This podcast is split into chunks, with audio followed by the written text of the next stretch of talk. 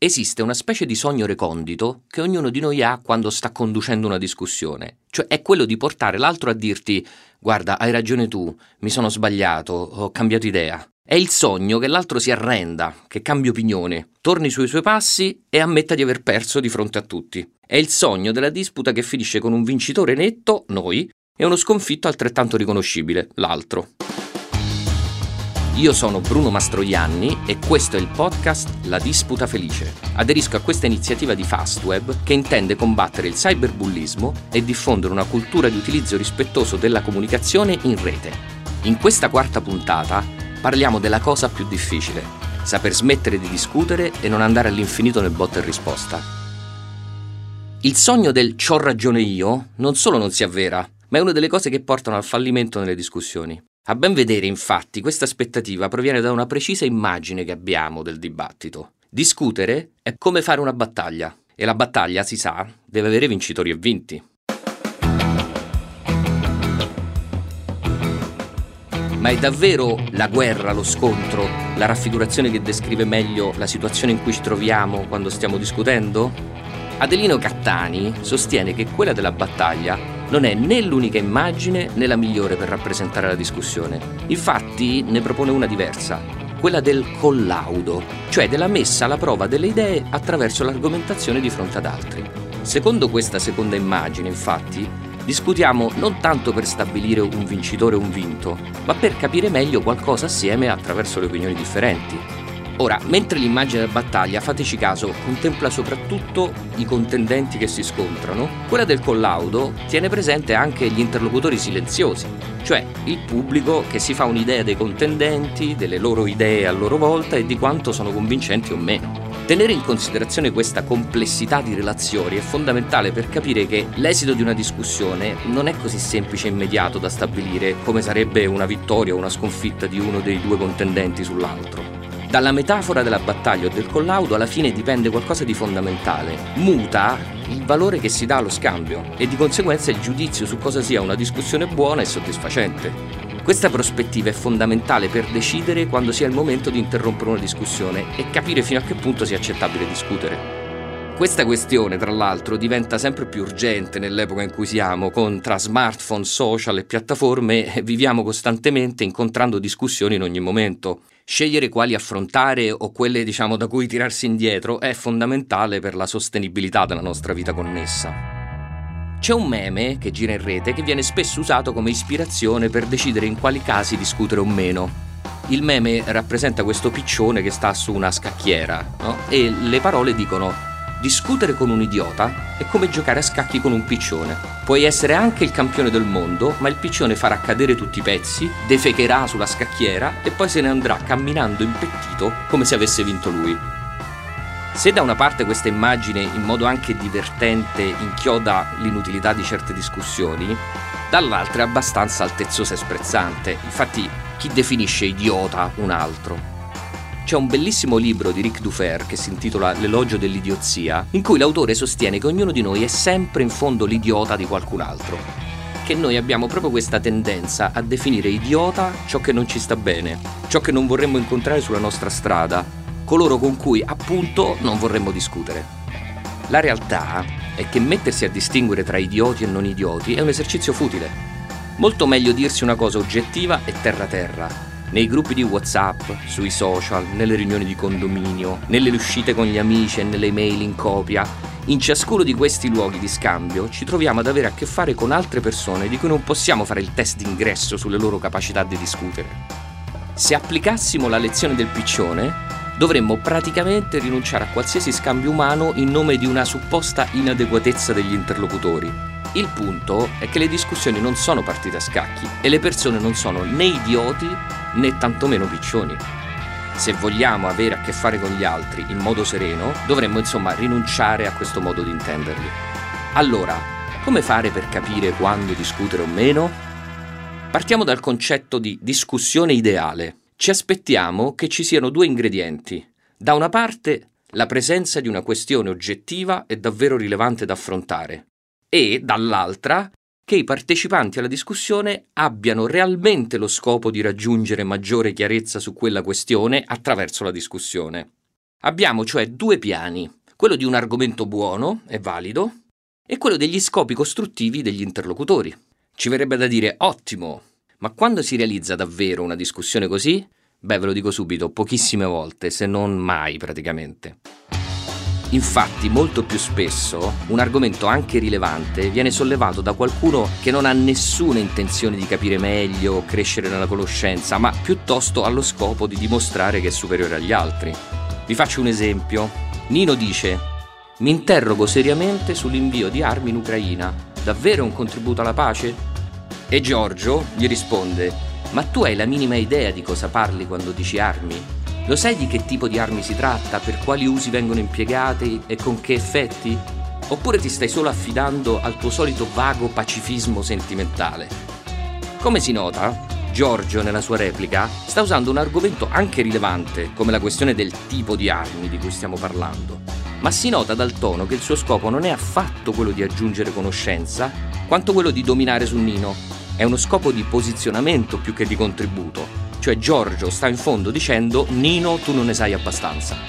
Si può avere anche la situazione opposta, cioè un interlocutore che ha sì lo scopo genuino di contribuire a una discussione, che però lo fa apportando argomentazioni che alla fine sono un po' soggettive, poco rilevanti o addirittura proprio inadeguate alla questione. Insomma, quello che propongo è affrontare le discussioni se c'è almeno uno dei due ingredienti, cioè o un argomento rilevante o almeno lo scopo di contribuire. Anche se l'argomento rilevante si presenta infatti con scopi distruttivi o provocatori, può valere ancora una risposta. Così come, se in fondo c'è lo scopo di contribuire, anche se gli argomenti sollevati non sono proprio il massimo, si può ancora trarre qualcosa di buono dalla discussione. Ma soprattutto, questi criteri ci indicano chiaramente quando è totalmente inutile discutere. Se non c'è nessun argomento rilevante e nemmeno il minimo scopo di contribuire, lanciarsi a dibattere è un'operazione praticamente ottusa. Ma quali sono queste situazioni? Ma in realtà queste sono facili da riconoscere. Sono quelle in cui si sollevano argomenti di tipo soggettivo, espressi per esempio come preferenze, gusti, sensazioni, inclinazioni, ma senza ragioni, fatti, prove.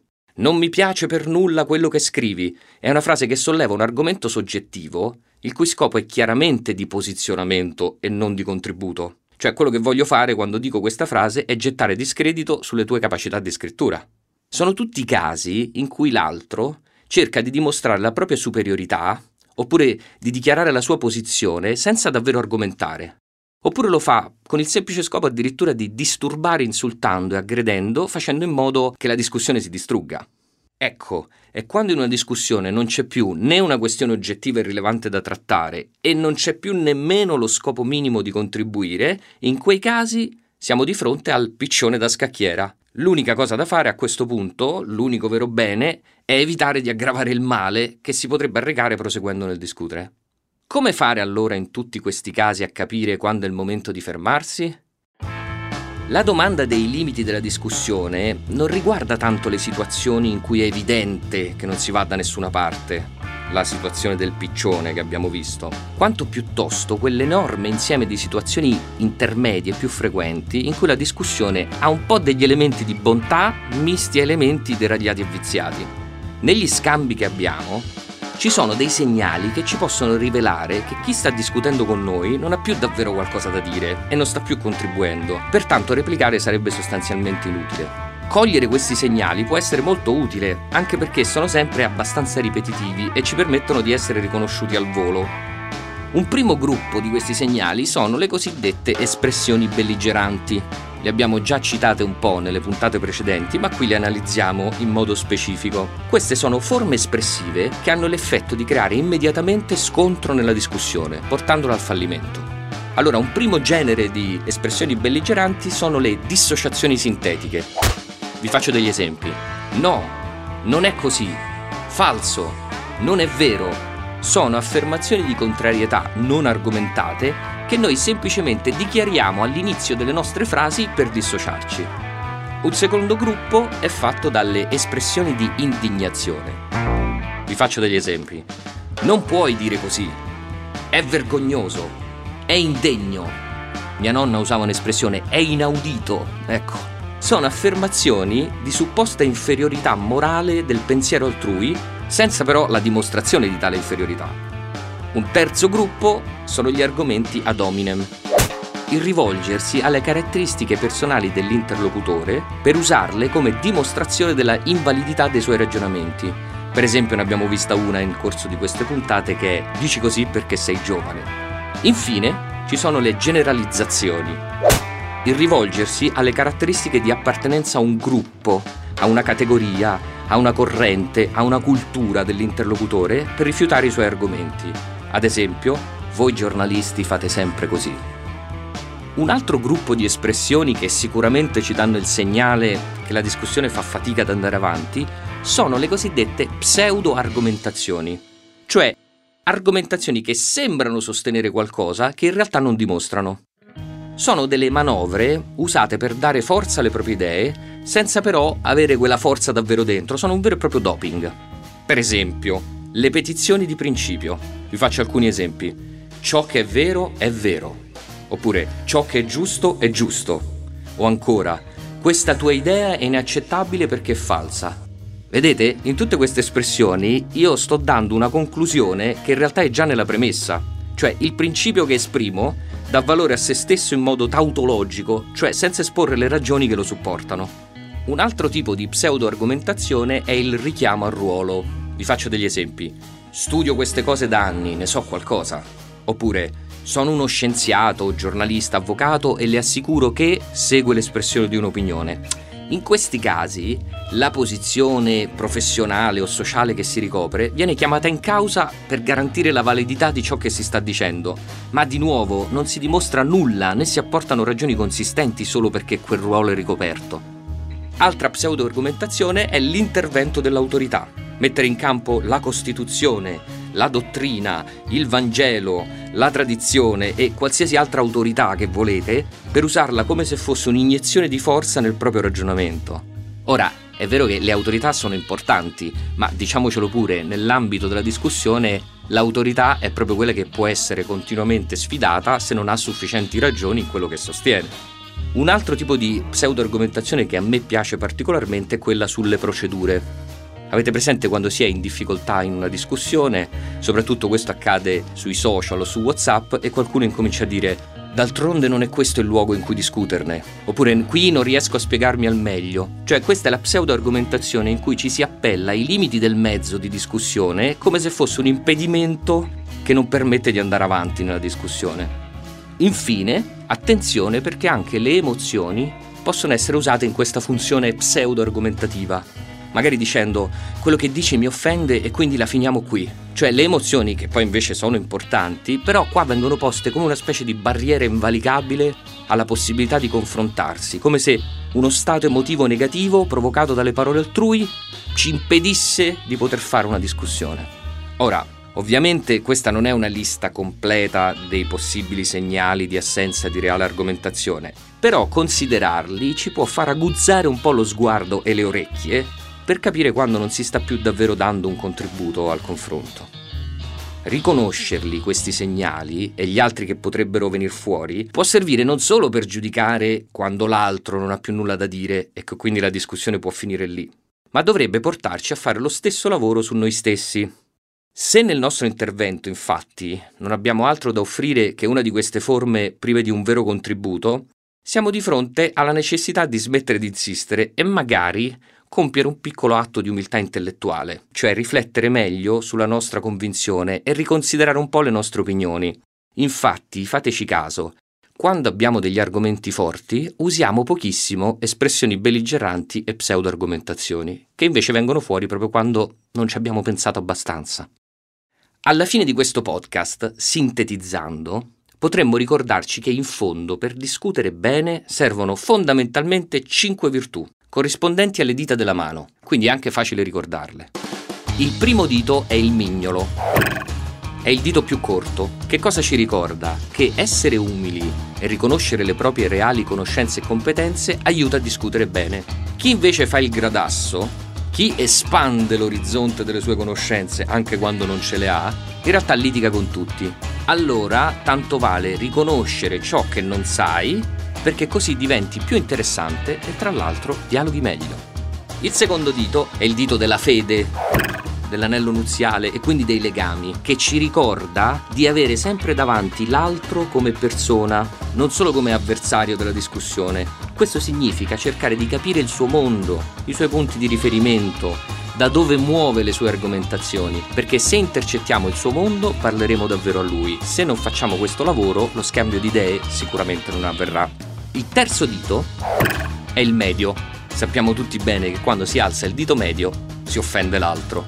Ecco, rinunciando alle provocazioni, agli insulti, alle parole aggressive, soprattutto nel momento in cui dobbiamo esprimere dissenso, è furbo, è intelligente, perché gli avversari, proprio mentre gli stiamo ponendo delle obiezioni, ci ascolteranno di più e noi tra l'altro diventeremo anche più intelligenti e più creativi nel dissentire. Quarto, l'indice. L'indice è il dito che punta sull'argomento, è proprio quello del detto, il dito e la luna, no? E ci sta ricordando che è importante in una discussione non perdere mai di vista ciò su cui stiamo discutendo, cioè il tema, e tornare e ritornare a quello con grande pazienza. L'ultimo dito è il pollice, che simboleggia l'autoironia e il distacco. E infatti è il pollice opponibile, quello che si oppone alle altre dita. È quello che ci fa guardare da fuori mentre stiamo discutendo. Ci ricorda che nessuna discussione finirà il mondo, anzi probabilmente si tornerà di nuovo a discutere. È il distacco che ti fa perdere l'ansia di avere sempre l'ultima parola, oppure quella suscettibilità che ti fa raccogliere ogni minima provocazione ma soprattutto il pollice simboleggia una virtù fondamentale, che è quella di osservare i nostri limiti e quelli degli altri. E perché questo è importante? Perché è ciò che ci può far capire quando è il momento di smettere di discutere.